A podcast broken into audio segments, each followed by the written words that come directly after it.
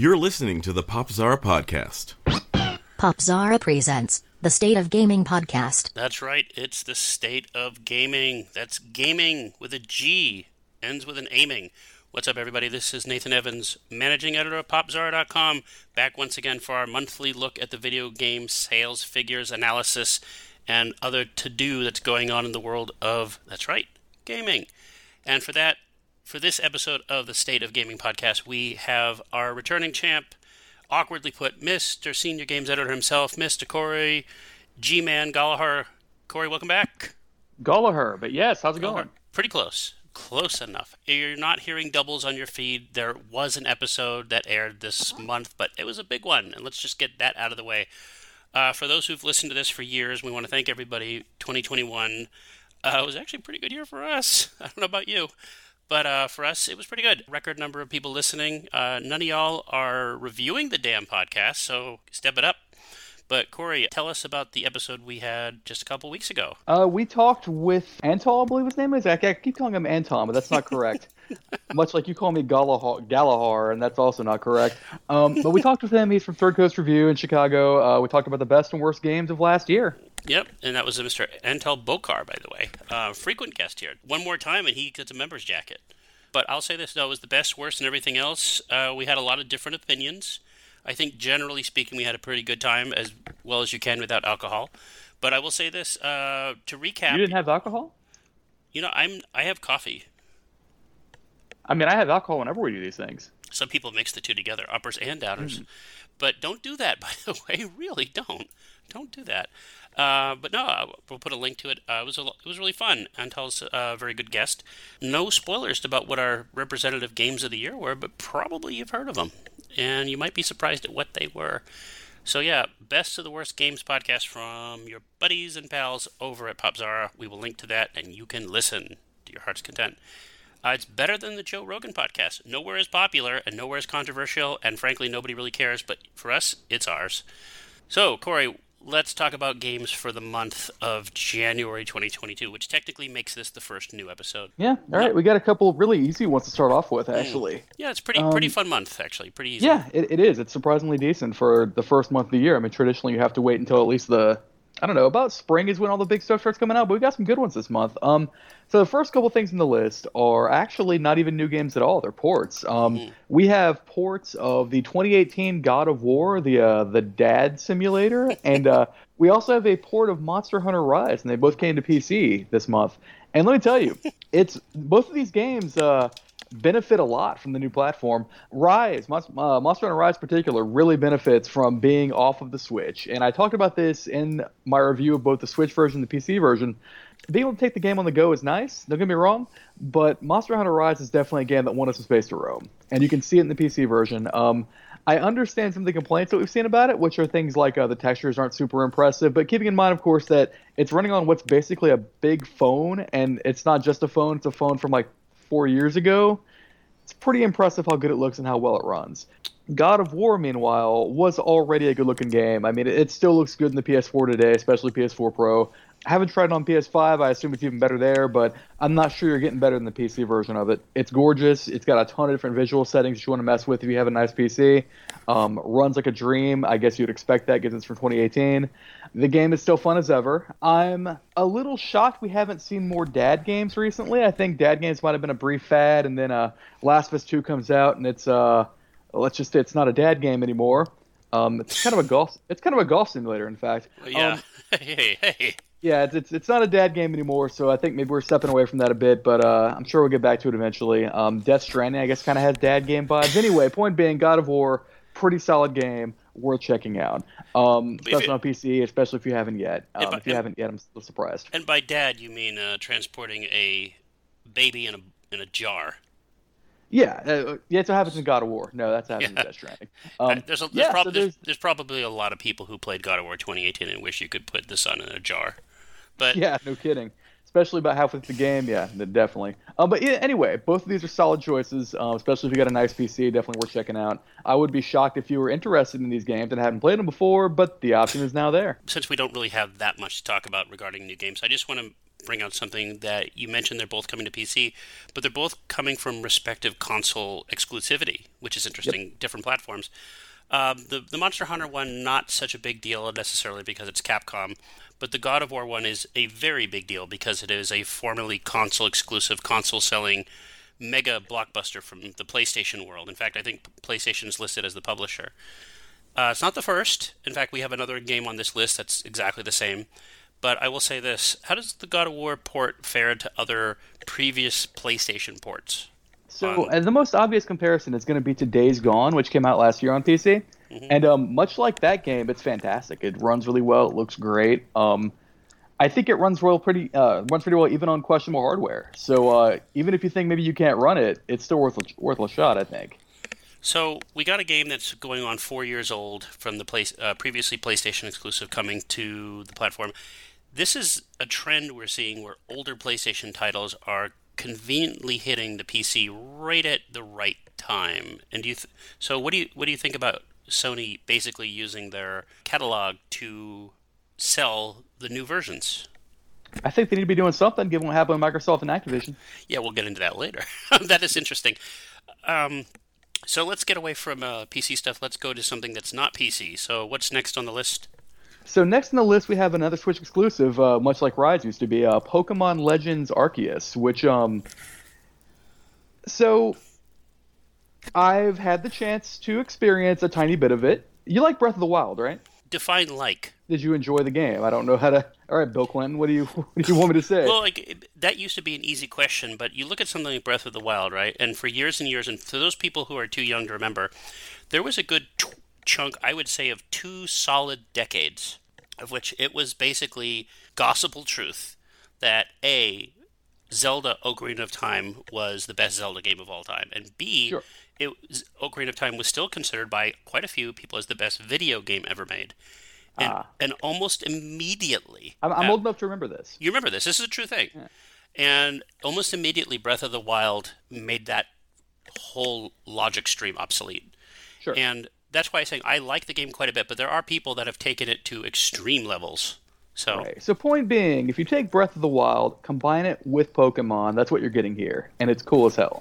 Now, it's not coming out right now, but isn't there a Kirby game that looks like The Last of Us? I don't know if I'd say The Last of Us, there's not enough golf, but I mean, it's kind of this post-apocalyptic sort of thing, yeah.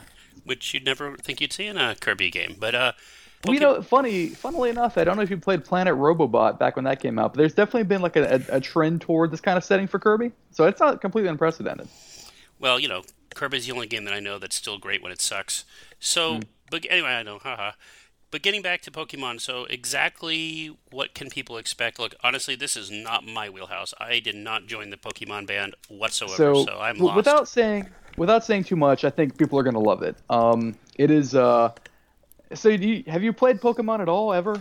You know what we're talking about? I am so surrounded with Pokemon that I never needed to play the game because everybody around me plays Pokemon.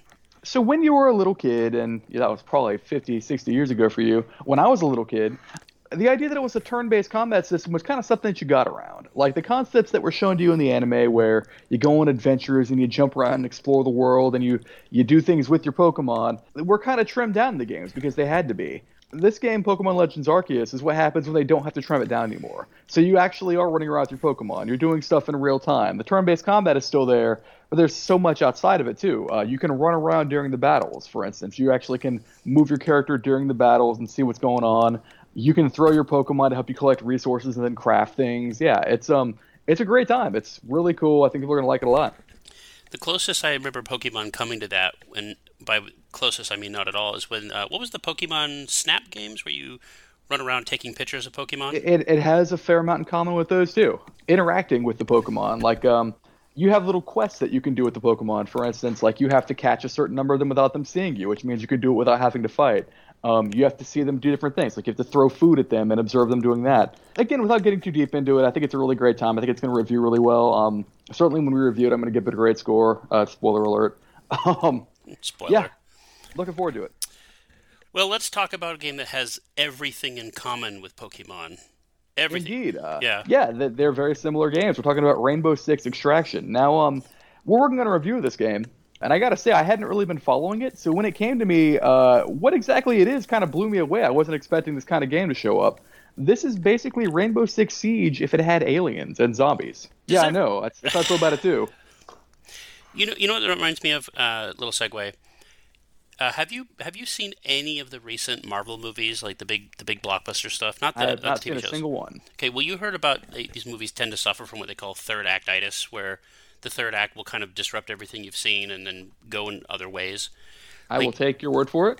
Well, you watch these movies and you see these characters and everything, and third acts, they always introduce funky things like aliens and everything. It's like, where did that come from? And you realize, Oh, it's the kitchen sink. That's right. Yeah, I didn't expect aliens in Rainbow Six. Yeah, it's so the funniest part of it is I didn't expect how well it would end up working. If you're the kind of person who was interested in things like the destructible terrain in Rainbow Six, it's real cool that you can shoot through the walls and break down doors and yada, yada, yada. But maybe you don't want to deal with screaming children while you play online or getting yelled at by your teammates for being shot. Not that I would know anything about that. Then this is the game for you. I mean, it really gives you a chance to enjoy that kind of system with a fully fleshed out player versus environment system that works great. I mean, it's got these little... It has kind of a roguelike element to it where you go on runs, you collect resources, you can progress your characters. Again, like kind of a sleeper hit, but I think it's gonna do really well. Well, let's remember, though, the last Rainbow Six game was a huge hit, like the biggest in the franchise ever. They still update it today. I mean, this is not replacing that by any means. Yeah, like let's just be fair. Like Rainbow Six has quietly become like one of the, not like I wouldn't say up there with Fortnite, but let's just say, yeah, it's popular. It's definitely up there. So and finally, it's funny, we should have talked about this one earlier because we're going right back to a tired refrain at this point. Uncharted Legacy of Thieves Collection is coming to PC. Well, I didn't want to group it with the other two because we haven't got it yet. And we haven't had a chance to try it. Yeah, out of fairness. Like, we both... Like, I strongly suspect we know how it's going to be. It's probably going to run really well. It's going to look great. But we haven't played it yet. Well, I know Naughty Dog isn't technically PlayStation, but let me just say this. You know what this reminds... I'm a little sad. Part of me still likes console exclusivity a little bit, and I'll just explain why, and we'll move on. You remember when Crash Bandicoot used to be the face of PlayStation? Oh, it's funny. I'm looking at this now. I'm a little shocked that it's only Uncharted 4 in the expansion. I thought it would be the first few games as well. It does say Legacy of Thieves Collection, which is, yeah, it is a little strange. There's no I would have thought it included... Yeah, there's no 1 or 2 or 3. It's just 4 and the expansion. That's unfortunate. Well, it seems like I said, with Sony, when Sony's selecting to put these games on the PC, they do feel like more like samplers of the PlayStation brand, don't they? Instead of like the experience. No, I like console exclusivity, and part of the reason I like it is because usually if a company like Sony is willing to invest millions of dollars in a developer like Naughty Dog, because they really, really, really want you to buy PlayStation, you're probably going to see, you're going to see something that you probably wouldn't see with a multi-platform game. And let's be honest, Nathan Drake is associated with Sony. I mean, have you seen the trailer for the Uncharted movie with Tom Holland and Mark Wahlberg? The guy who looks like he's 12 years old playing as Nathan Drake? I have seen that. Look, saw it as a preview before Dune. Yeah, goodness gracious. Think what you will about Tom Holland, but he does feel miscast, but we'll see. But I guess Nathan Fillion's too old. But I don't know. Like, again, we got a new God of War Ragnarok coming out, and we got God of War on PC. We have a new Uncharted movie coming out. We got Uncharted on the PC. It feels like Sony's leveraging their hits to sell new hits, and I'm not against it. It's funny how that works, huh? Yeah, it's funny. It's like, but those are the games we've got. Is there anything else we missed? Like, there wasn't a super lot of new stuff coming out in January. I know there's a lot of little indie stuff, but anything we missed? Trying to think of anything else that really blows us away. We talked a little bit about Dying Light 2 before starting the podcast, and we're not really able to go on record saying much about it, but we are going to be reviewing it, so please look forward to that. Yeah, full disclosure, the original Dying Light game, which was remade on the Switch last year, popped up in our yearly roundup, and which is interesting because, in full disclosure, we have received review copies of Dying Light 2. Embargo says we can't really talk about it, but it will feature next month. You can be sure. Yeah, we will. We will say quite a bit about it next month for sure. But aside from that, those are the big ones that really spring to mind. There's a demo for Monarch that I'll be playing after this, which I'm looking forward to, but that's mostly what we got.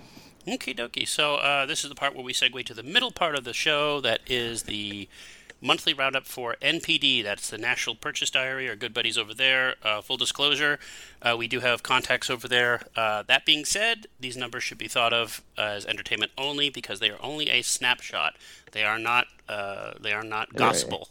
Basically, it's like you're asking, hey, person selling things, are your things selling well? Yeah. Exactly. So what we got here, we're going to talk a little bit about hardware first. Unsurprisingly, you can't really buy much of it. It's hard to find. There's a chip shortage. You know what's crazy? I'm seeing discounts for older Switches and Xbox Series S's, which leads me to believe that we're seeing a devaluation of certain hardwares. And Microsoft has done very, very well towards the end of 2021 with the Xbox Series X. Would love to see the actual numbers on the S, but I've always felt like that system was not long for this earth. So just speaking for myself, I mean, if I'm going to be dropping a few $100s on a new console, I think it only makes sense to drop a little bit more for the best. But that's just me. I mean, you know me. Well, the Xbox Series X also has the Blu-ray drive, right? That's true. Which also gives it compatibility with Xbox 360 and old Xbox stuff. Like, sure. I know we talk about digital, but we're going to get into that a little bit. But anyway, I think it pretty much comes down to what you said: is the Switch, PlayStation, Xbox, right?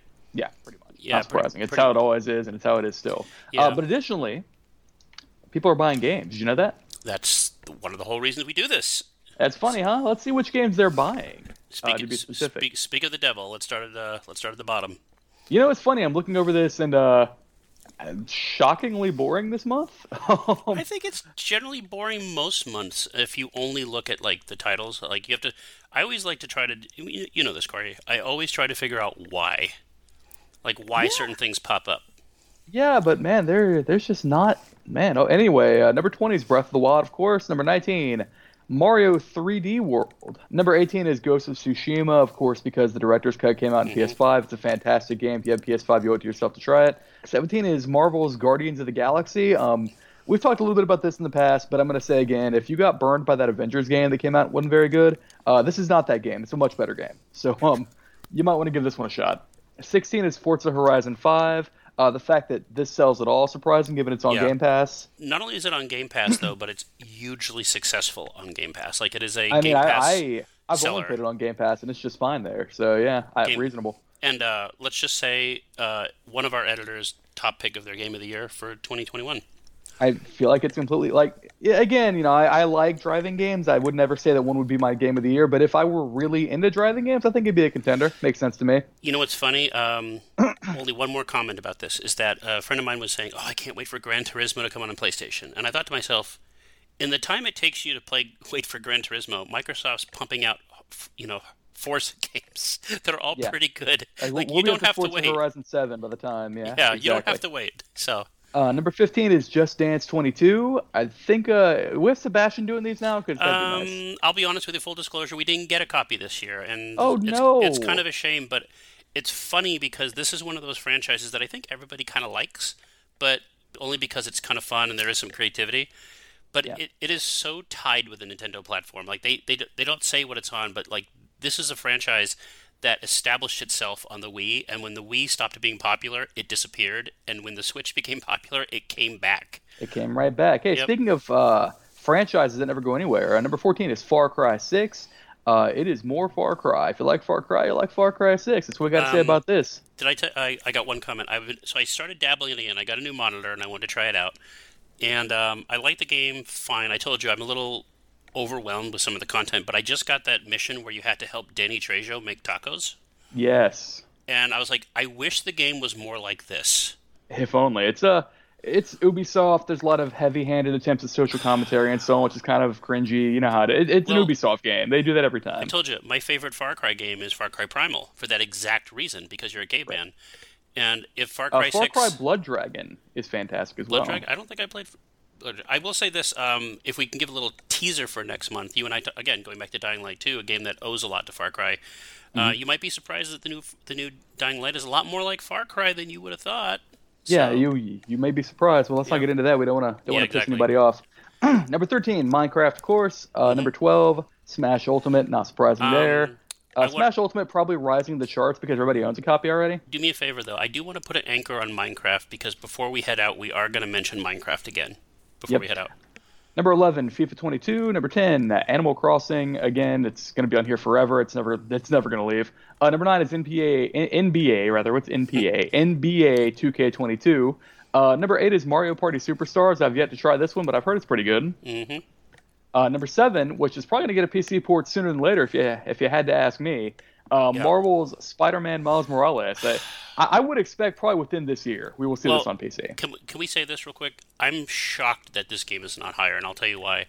The movie. Because the new Spider-Man came out, and it's one of the first big films when people are starting to get back out of their houses. Because even though the pandemic is never going to end, people are still pretending it is. So they're going outside and going to movie theaters. Well, the new movie has broken all records.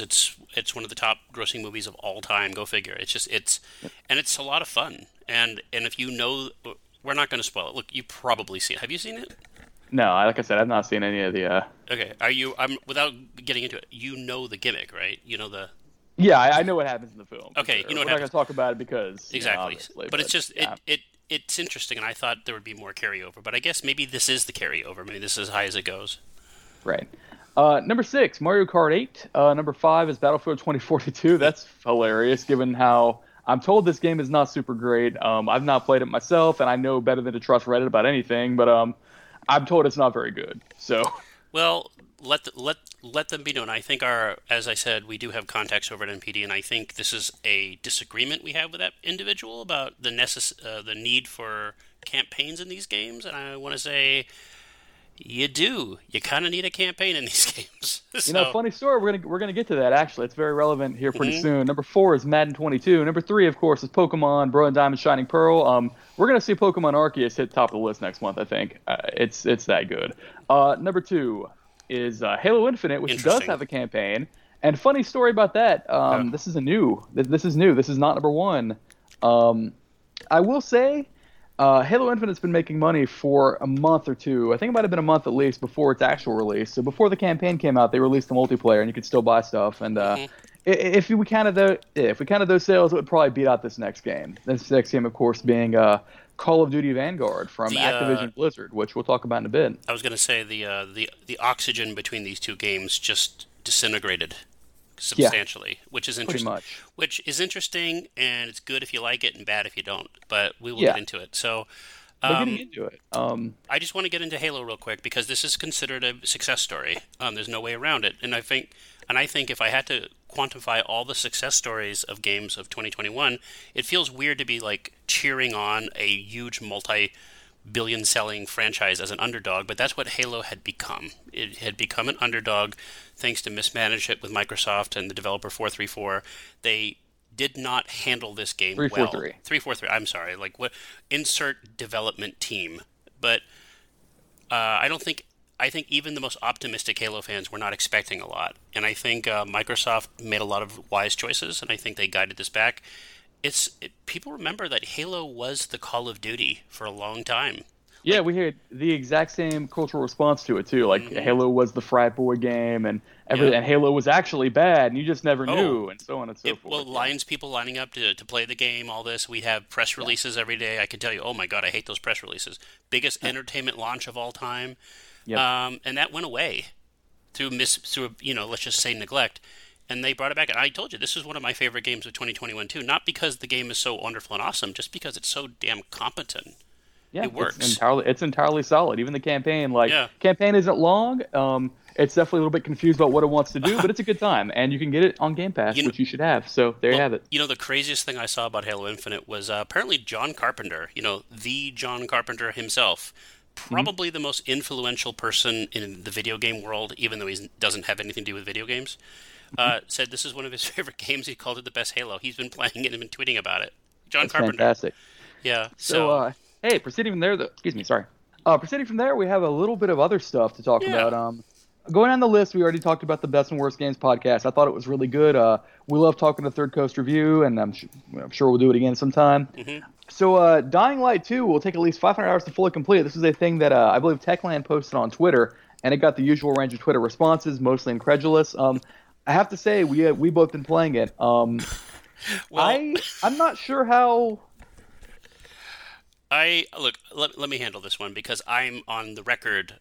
About a year ago, I was talking about this in regards to Assassin's Creed. Remember, I was overwhelmed with the game, not because I don't have enough time, which I don't, but you remember I told you I used the term hate beat because there's so much content and so much of it is mealy mouth and so much of it is fetch my letter, Pet my goat. Deliver this. I'm still at the same point where I'm like, we can't say this is a bad industry that we're at right now if our biggest complaints include there's too much to do in this game. Well, I think also the From Software, somebody put out this press release saying that Elden Ring, is that it? Elden Ring will take 30 hours to beat. And I thought to myself, 30 sounds so small compared to 500. And it's funny because 30 is a solid weekend. Like 30 is a weekend if you go fast. And that's, that's not bad. Like I don't feel bad about that. I mean, you're paying what, 60, 70, whatever for the base game and everything. I don't know what people are expecting, but I've always felt like the hours you put in a game has always been nebulous because I've probably put 10,000 hours in Tetris. I'm not gonna side with the people who say they would prefer if games were shorter in general, like 4 to 8 hours, because the games are expensive and I want to get the most I can get for what I'm paying. But at the same time, I also understand people like you who have mentioned, a lot of hours is one thing, but how many of those hours do I actually care about? Well, there's two things, and this is not a snipe at Dying Light 2 because we're not here to discuss the game. I've never heard a company brag like this before. And since we've talked... Yeah, you see it from Ubisoft sometimes. Yeah, Ubisoft specifically. Ubisoft. But you know what? I think the best comparison would be something like Angry Birds 2. Whereas Angry Birds 1 was a game you paid, what, $1 for? You got 100 levels. The game went by. And the second game, they decided to make it open, freemium or whatever. And in order to pad it, they had to take what you liked about the game and stretch it out like silly putty. Right. And it ruined the flow. And there's such a thing as timing. Like you play Breath of the Wild, you play Halo Infinite, you play a lot of this stuff, and there is such a thing as too much is too much. Too much of a good thing. I can totally see it too, yeah. If you're the kind of person who doesn't feel like you've fully gotten your money's worth unless you do everything in a game, then yeah, something like Assassin's Creed Valhalla is going to upset you.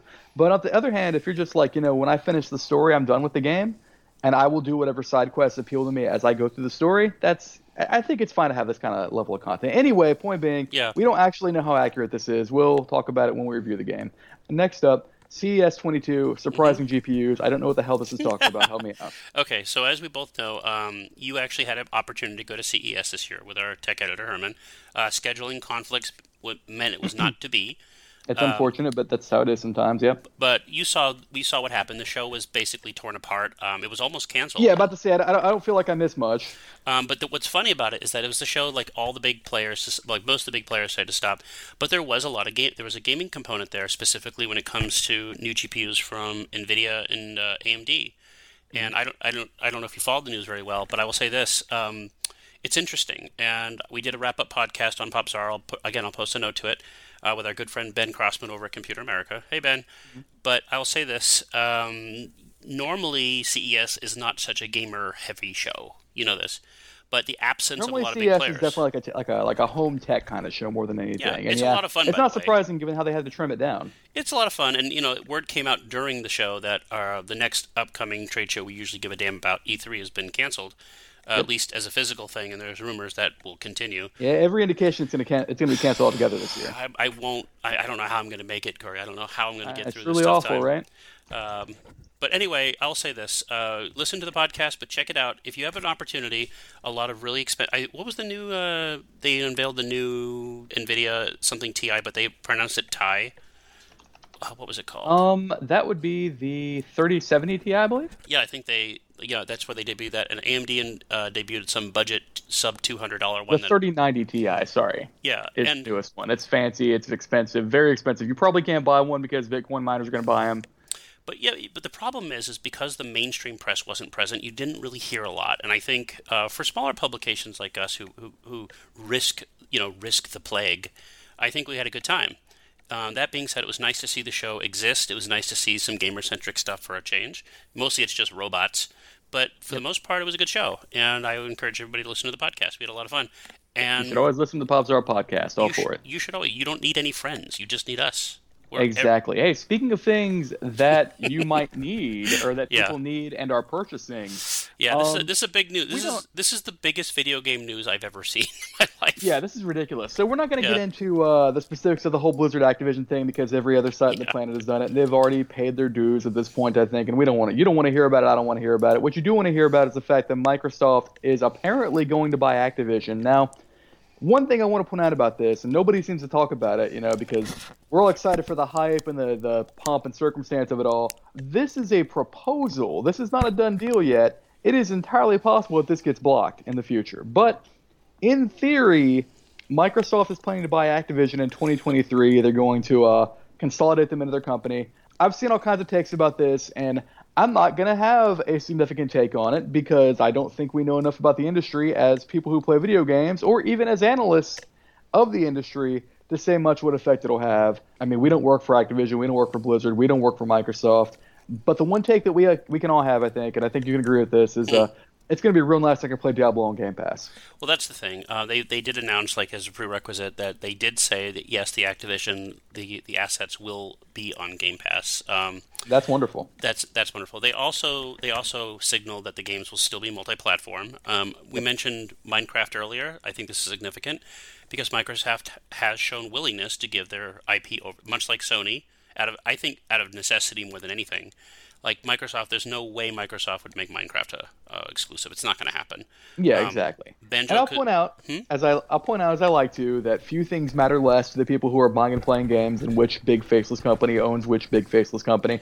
I'm reminded of when Square purchased Enix back in the day, and there were all these worries that oh no, what's going to happen to Enix and where's Dragon Quest going to go? And naturally, nothing happened. I mean, I've been playing Dragon Quest 11 on my PC recently, of course, and it's still there and it's still Dragon Quest. So. I think all the doomsaying and all the talk about what a big schism it's going to be for the industry and all the ripples it's going to send out, I think that's a load of malarkey. Is our favorite. I understand though. If you understand the history of Microsoft and their acquisitions, it's not been a bump. It's not been a smooth road for the most part. There's been a lot of I think a lot of people would call it IP grabs. You know what's funny? If you follow the history of video games, specifically the last 20-something years, you know that Microsoft essentially got into the business essentially parasitically. Through Sega, then Apple, then all of that. You know what? You know, Bungie. Halo was announced for the Macintosh by Steve Jobs. Microsoft's like, yoink, I'll take that. You know, they did. You know, and they when the Dreamcast, Bill Gates is the one who debuted the Dreamcast. Had a Windows sticker on it, Windows CE, and immediately the death of the Dreamcast, all those people sidled over to the Microsoft world, including who was the president at the time? The guy with the pointy beard. I can't recall. Oh goodness, was it Tom Clancy? No, the one he had a Grand Theft Auto tattoo sort of on his arm. I forget. But anyway, what I'm saying is that Microsoft buys and buys and buys. They have the money to buy it, and some people had said that's how they skirt around innovation. I don't necessarily think so. I think people, Corey, and I think you agree, don't understand how tenuous the relationship some of these developers are. Like Activision sells billions of dollars worth of Call of Duty, and that's not changing.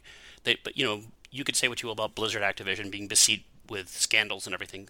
That's nothing. It's not like anybody was going to stop buying Call of Duty. Exactly. But what's funny about the whole thing is that now the company, Microsoft now they own Call of Duty. Well, they will. Let's just presume they will. They own Call of Duty. They own Overwatch. They own Diablo. They own StarCraft. They own all of that stuff. As long as they're willing to share, I don't think it's necessarily going to be a bad thing. And I do think the implications they will. But I don't know that we're going to really notice any difference in terms of game quality or output, and that's all that matters in the end. Well, I'll just say this. Here's my thought, though. I've always said since the beginning, I've said this for years, I'm saying it more now than ever, that Microsoft is becoming a platform. It's not a console. It's a platform.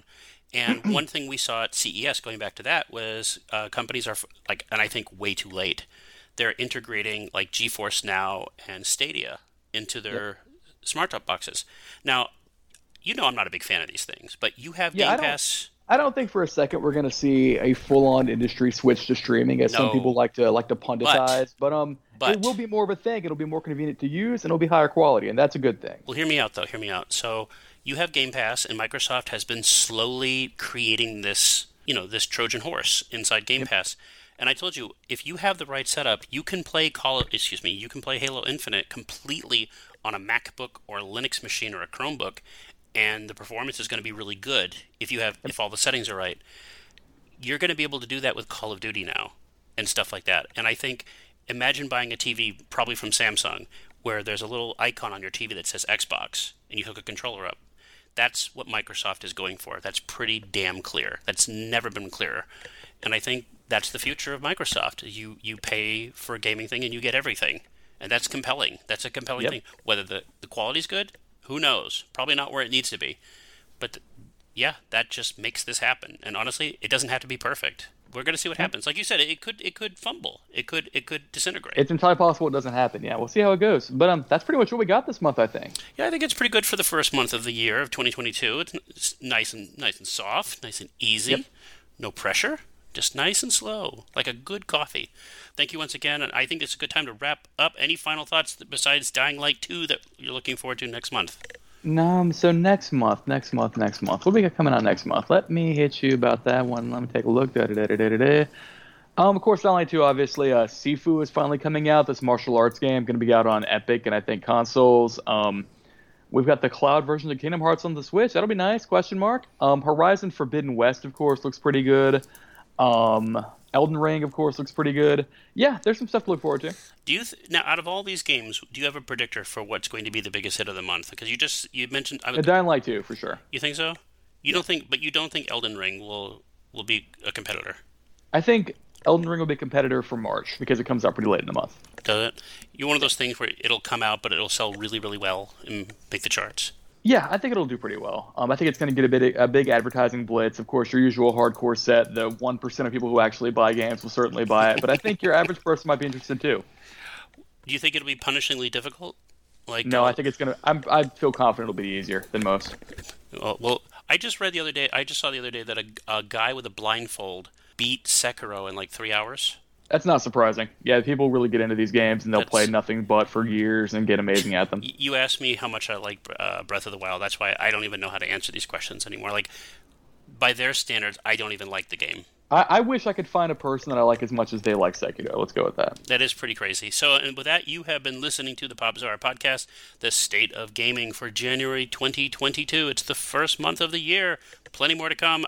Thank you once again to our senior games editor, Mr. Corey G-Man Gallaher. Corey, thank you. Hey, it's Gallaher, but thank you very much. Appreciate you having me on. See, that's my talent. It's very singular. And with that, we will see everybody next month. And as you would say, Corey, see you on the next level. Bye-bye. You've been listening to the PopZara podcast. For more quality original content, check out PopZara.com for the latest reviews and previews in gaming, movies, tech, and more.